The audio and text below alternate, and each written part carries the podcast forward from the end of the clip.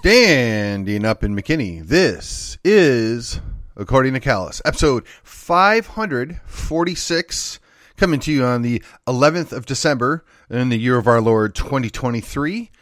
And today we're going to take a step back. We're going to talk about vision. Today is the Monday vision. Okay. What do I mean by that? Well, we're at a crossroads. Uh, politically speaking,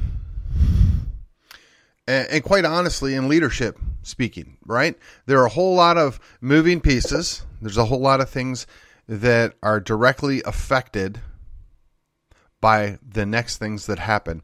And I want to take a little time and talk about that and how that fits into my life and yours. Before we get into the meat of that, let me remind you the best thing you can help me do is to like, share, and subscribe to this program.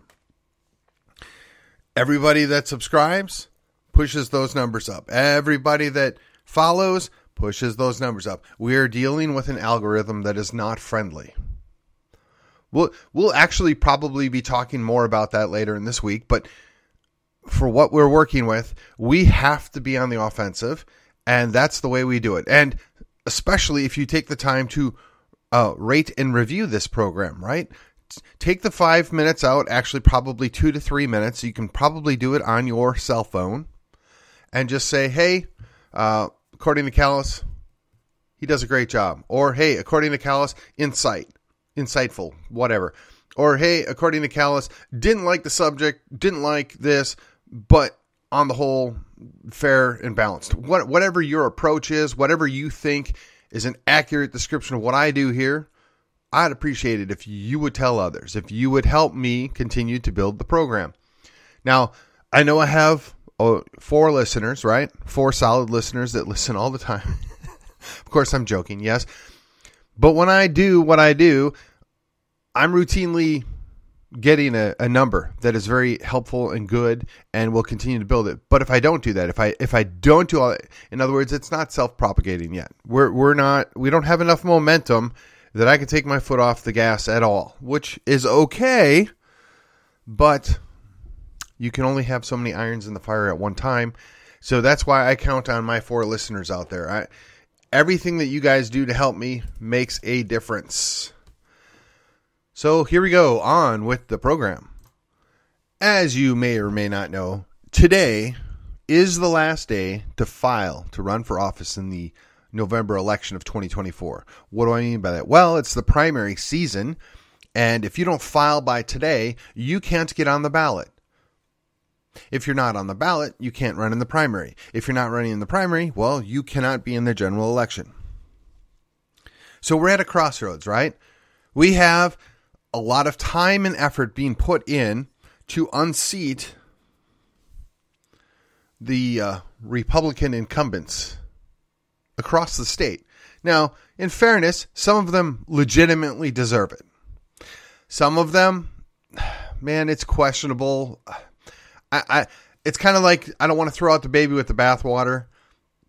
Some of this is politics, some of this is personal, some of it's a combination thereof.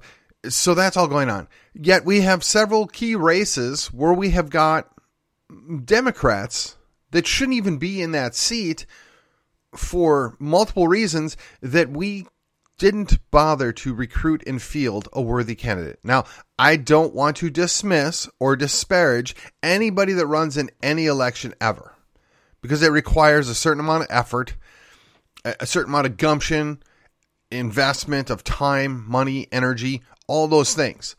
So anybody that throws their hat in the ring should have your respect to a certain degree, right? I mean, there there are people that I, I would call Don Quixote candidates.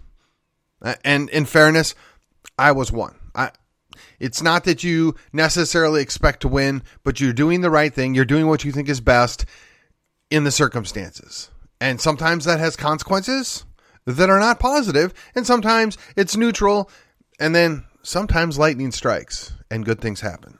So we, we, we don't know. So you don't want to dismiss, you don't want to disparage, right?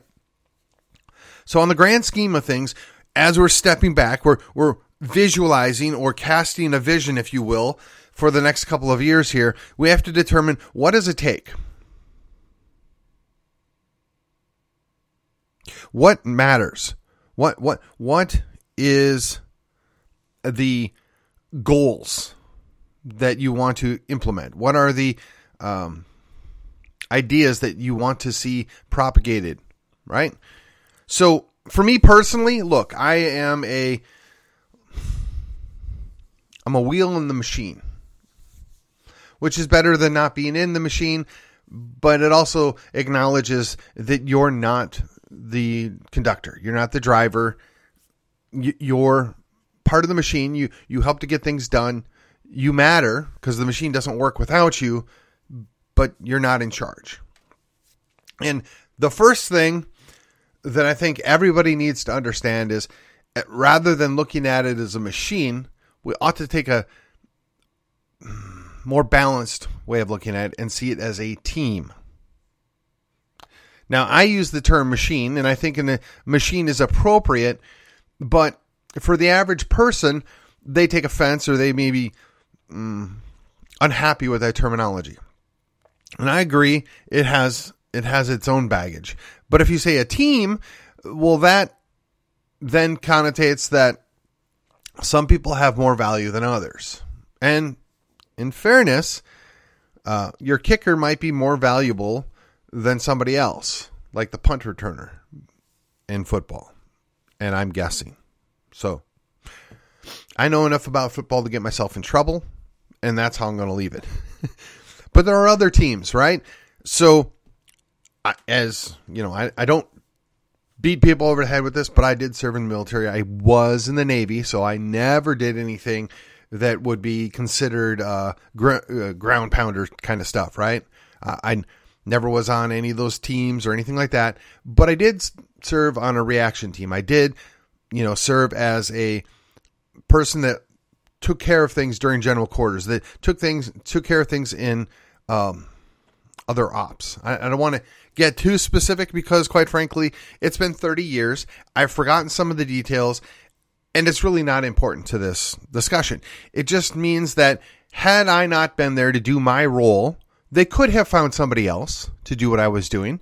Now, would they have been better or worse? Don't know. I'm sure that they replaced me at some point when I got out and found somebody that was just as competent as I was, but at that time, they needed me to do the job that I was doing. Everybody has a role, everybody has a certain value, right? And if you can't look at it that way, if you can't take the time to say, okay, this is my place or this is where I fit, it makes it very hard for you to value the your other teammates and to value the big picture or the goal. Now, that being said, in the and I'm going to use this context because uh, while it has been a long, long time ago, I think it's appropriate. When you're on a ship and you have an incident, right? Whether it's a fire, a chemicals, something like that, your on-scene commander there is technically for that period of time of that incident in charge of the ship.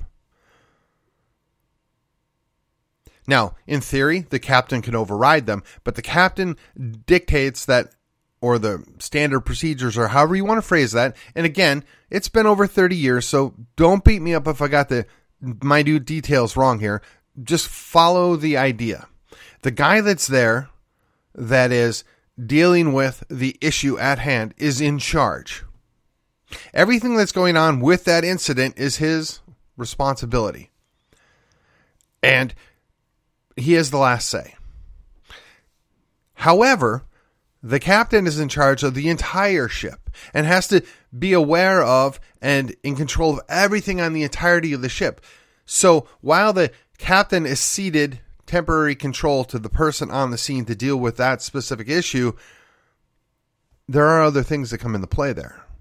And the captain's job is to make sure that, hey, Mr. On scene commander, you need to understand this, this, this, and this. Because if they don't have that information, while they might make a decision that is necessary for the specific thing in front of them, if they don't keep in mind the other things going on, they can't necessarily make the right decision. And that's the captain's job all the time, right? They see the big picture, they know everything that's going on. And even at that, if you look at the captain as being the equivalent of a CEO, right? The chief executive officer, the guy that runs the day to day operations wherever you're at. And again, ladies and gentlemen, I am using man and he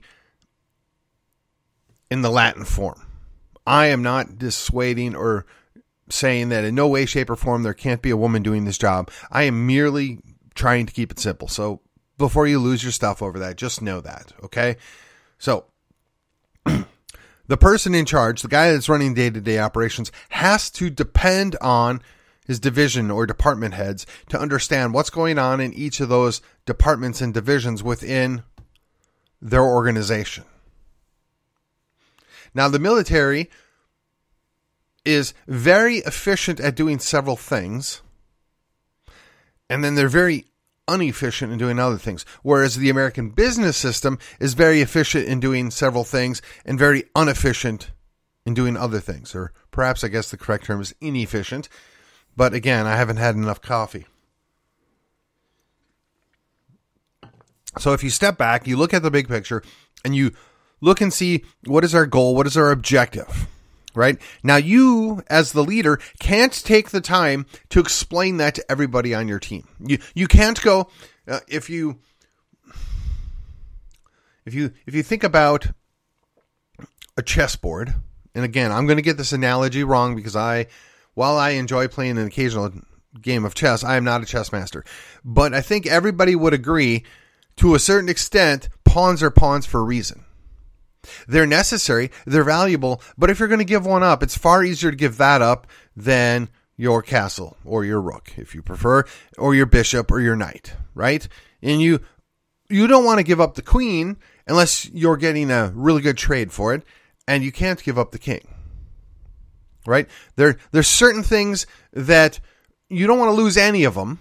Ideally, you don't want to give anything up, but it's better to sacrifice your pawn to take the other guy's bishop in most cases than any other way. And that's the idea where you have to be able to see three, four, five steps ahead. Now, chess masters apparently can game out the entire game in their head before they make their first move based upon the opening move of their opponent. Now, I don't know if it's entirely accurate because I would imagine some of those guys can actually change tracks and do different things. So, if you get somebody out there that uh, what is it, the Crazy Ivan from Hunt for Red October, right? And they go and do something um, a little crazy, they throw people off. They don't know what to expect. Now, does that work in the real world? Don't know. I, I can't. I can't swear to that. But it, but if you're not willing to take a step back, so when you and I as pieces of the machine or teammates look at what's going on, we have to trust that the captain or the coach or the uh, captain of the team know what the big picture is, know what they're trying to accomplish, and we have to trust and do our job to the best of our ability. Now, at a certain point, you may move up the ranks or you may move into a different position or a different role where you need to know a little bit more of the big picture.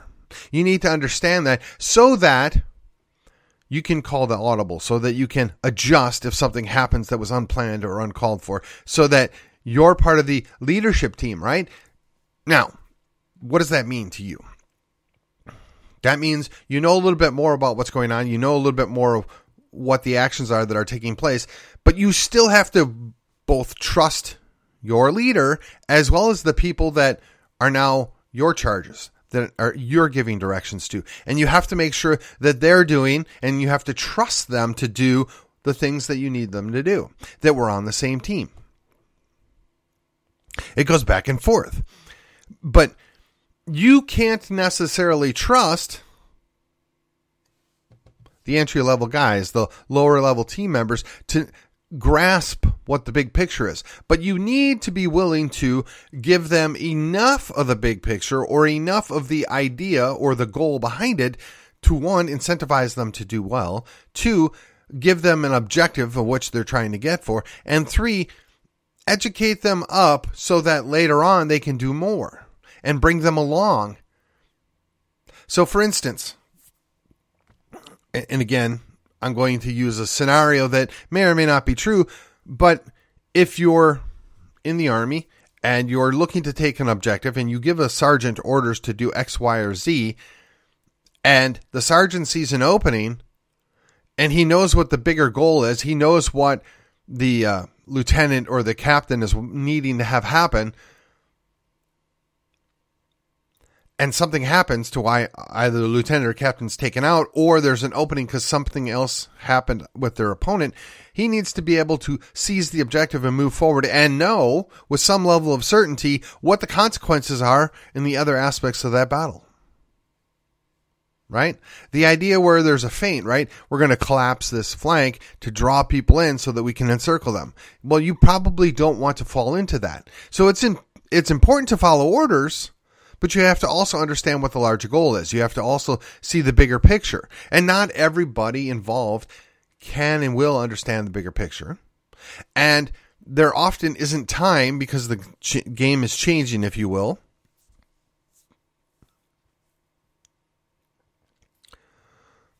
So, again, as a team member, you have to know your role. You have to understand what the bigger picture is to the extent that it is affected by your role. But you also have to trust that your leaders are doing what they're supposed to do to meet the largest objective. So now that I've gone through all of this, right, and I've explained what's going on, now let's give you the application, at least as I see it, right? Again, the show is called According to Callus for a reason. It's it's what I think, what I understand, and even though I try and stay as objective as possible, there are certain things that there really aren't two sides of the story. It's this is what we need to do. So, in my home county of Collin County, Texas, we were referencing the idea that we spent a lot of time and energy finding candidates to run against our own incumbents.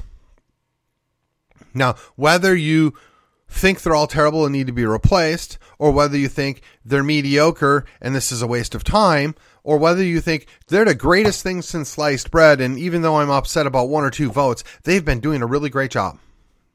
None of that matters if you can't remember that we have a Democrat that was elected to a seat that we should be able to win. And my question is, how did we miss that? We had 18 months to prepare minimum, mind you, 18 months to prepare to find the best candidate possible, if not more than one candidate, to run for a essentially open seat. Not really, because it's held by a Democrat, but on the Republican side, it's an open seat. There was not a shoe in. The question is, why didn't we have a shoe in? And two, why do we let this person run against a second or a third tier candidate? And to be honest, I know there's somebody running. I don't know that person from Adam. Now, I might like that person, haven't talked to him for more than about 30, 40 seconds. I may even agree with uh, the vast majority of what that person thinks philosophically or politically. Again, don't know because that information's not out there. At this point, after you've been essentially campaigning for several months in the preparation to run in the primary, I ought to know more than your name.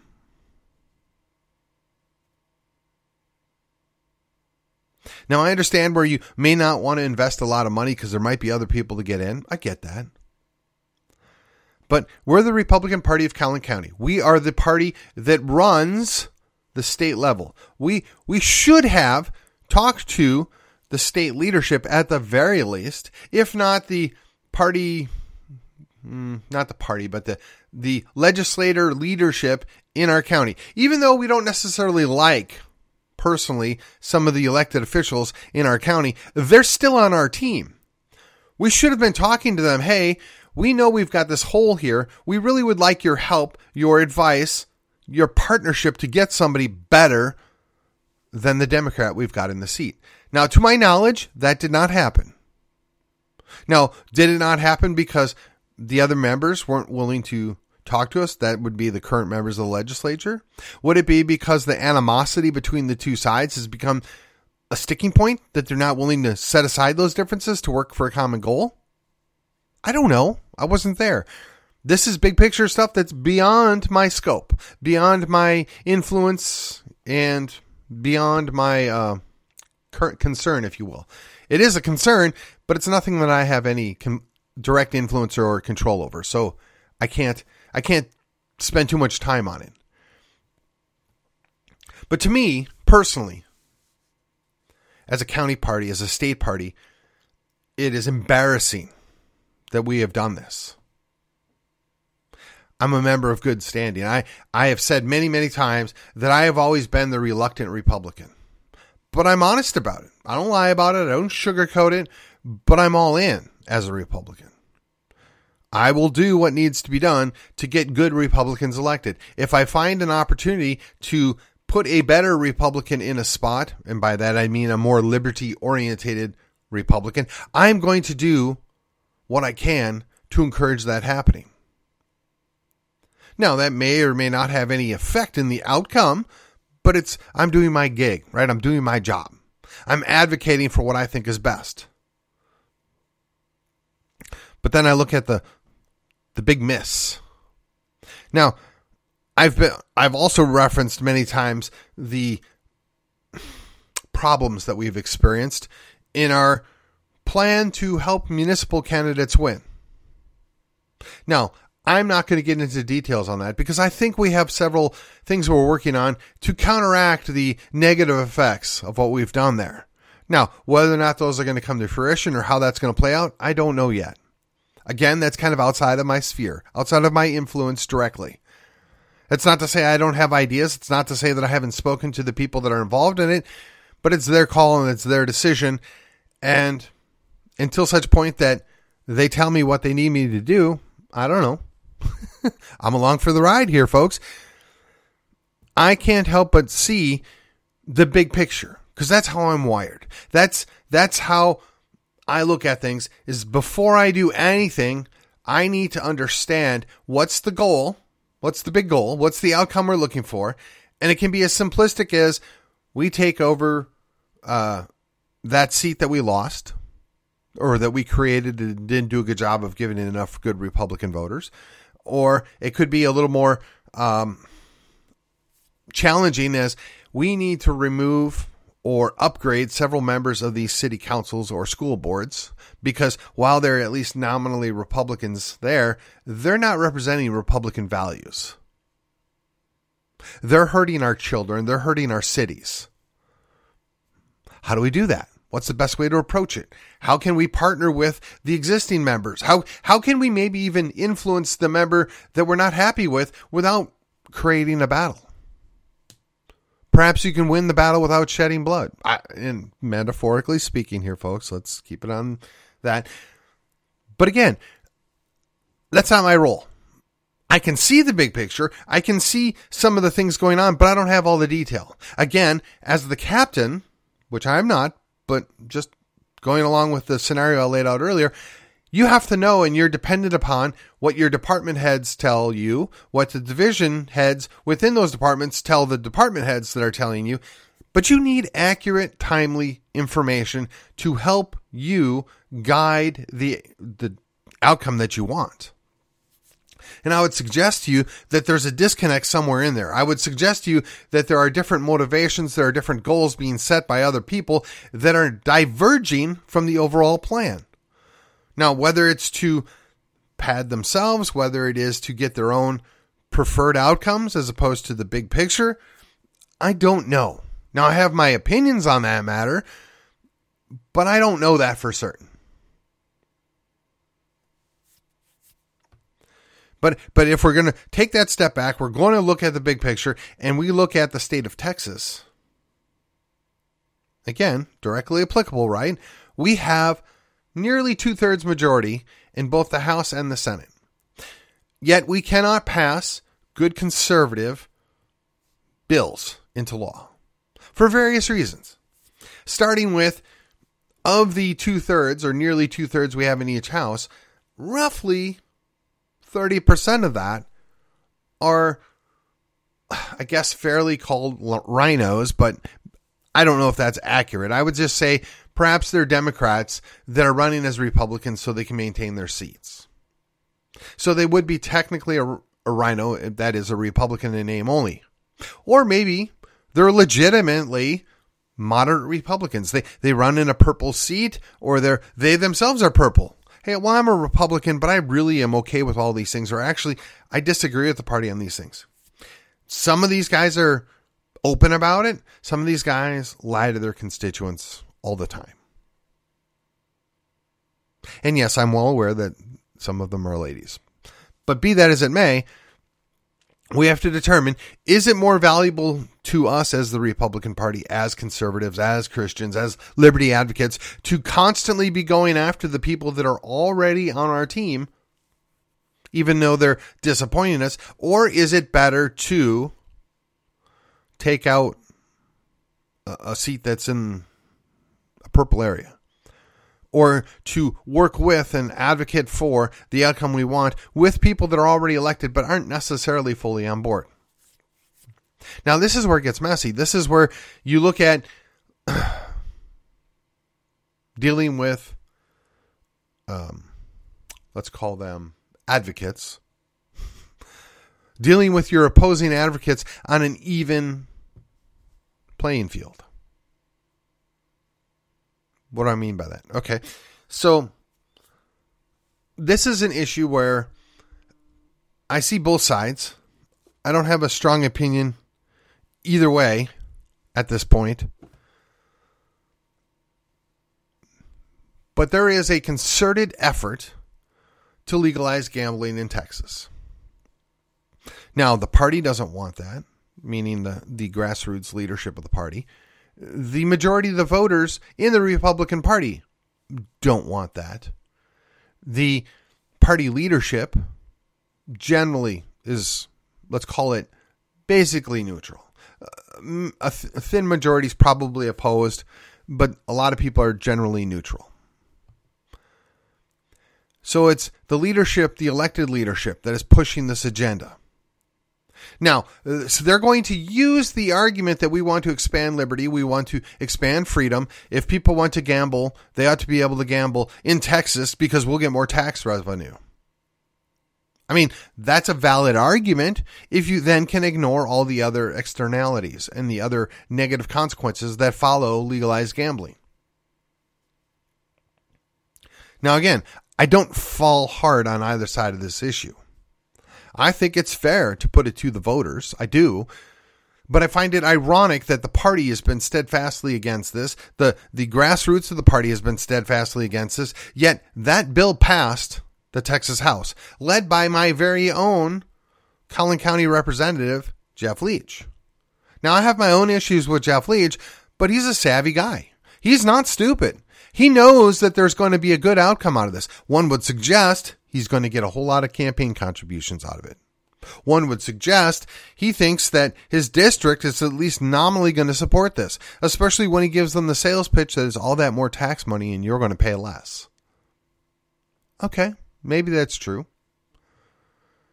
But the reality is, nobody really wants that that I'm aware of that's willing to do that other than the people that are going to benefit. So then the real question is who's going to benefit? Now, if you look at the big picture, that's where it gets interesting. The, the Texas Senate, at least nominally, is opposed to this measure. The governor, I'm going to say, is probably neutral because his finger's still in the air to determine which way the wind is blowing. But the Texas House apparently is all in on this. And when I say all in, a majority of the elected members want this. So the question would be is why? Why now and why? We we can't get adequate education reform. We can't protect the damn border. Oh, I'm sorry, the darn border. Excuse me. We can't do any number of things. Hey, but we found time to go ahead and legalize gambling. At least in the Texas House. When you ask yourself how does that happen, you have to step back and look at the bigger picture. And when you're looking at the big picture, you have to be willing to see who benefits. Now, I'm not going to suggest that everybody that's looking at the big, big, picture is going to see everything in that big picture. Kind of reminds me of the the uh, puzzles. Where's Waldo? Right? There might be only one Waldo in that entirety of that picture, but there's a whole lot of stuff going on. A lot of distractions, a lot of things that draw your attention. And so when you look at that big picture, you may not be able to see Waldo, but as soon as somebody shows you that, or tells you where to look, or or gives you an idea, then it's like, okay, now I see it, and now I see how it fits in the bigger picture, and now I see the grand scheme of things. So we need people that can stay hyper focused and look at that specific issue, but we need people that can also deal with what's going on around that issue, and then we need people that can see the whole big picture. There are very few people that can see the entirety of the big picture and then zoom into that small detail, figure out what's going on in that small detail, how to best approach it or deal with it, and then zoom back out to look at the larger consequences around them. Very few people can do all of that on their own. Some can go partway down or partway up. They're dependent on other people to be their intermediaries. Boy, I think I butchered that word. They're they're they're dependent on other people closer to the ground and in the middle to help them understand what's going on. And I use that as an example because I think everybody's seen the Where Waldo puzzle, right? It makes sense to you, right? There's a whole lot of stuff going on, a whole lot of distractions. And if you can't look past all those distractions, if you can't look past everything else that's going on, you'll never find Waldo. Now, there are some techniques.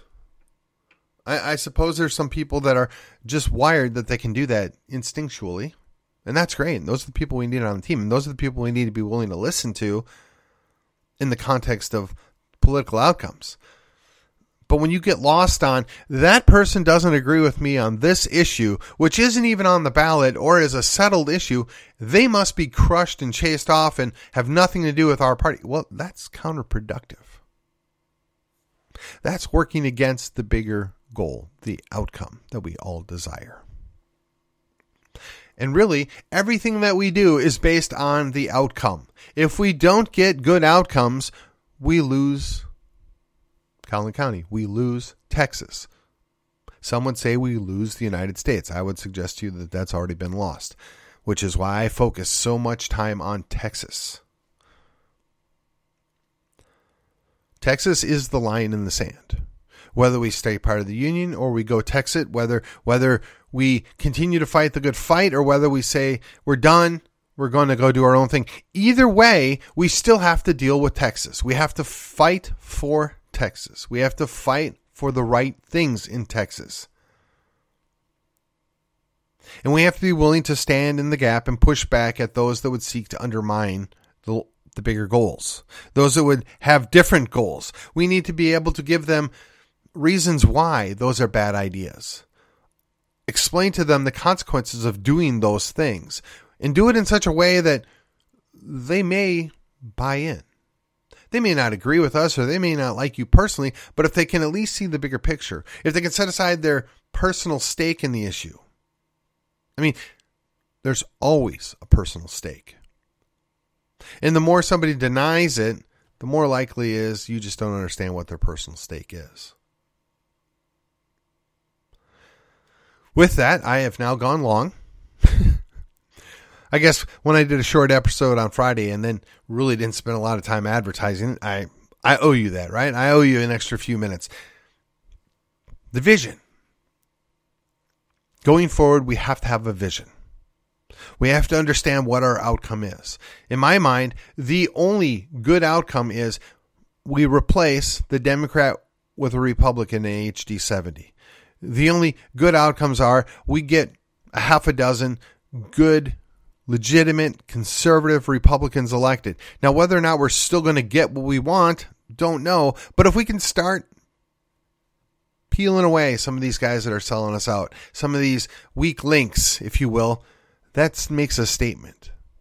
That lets them know that we're serious. We want these things done. If we can't do that and we can't take back seats from Democrats, we're kind of dead in the water. We've got to come up with a new plan. And we have to be willing to discuss that openly and set aside the petty differences on those with the other people on the team and focus on the big picture. And as we close out the registration season, if you will, for the election cycle, we need to be willing to do that. And with that, this has been According to Callus, and I will see you on the other side.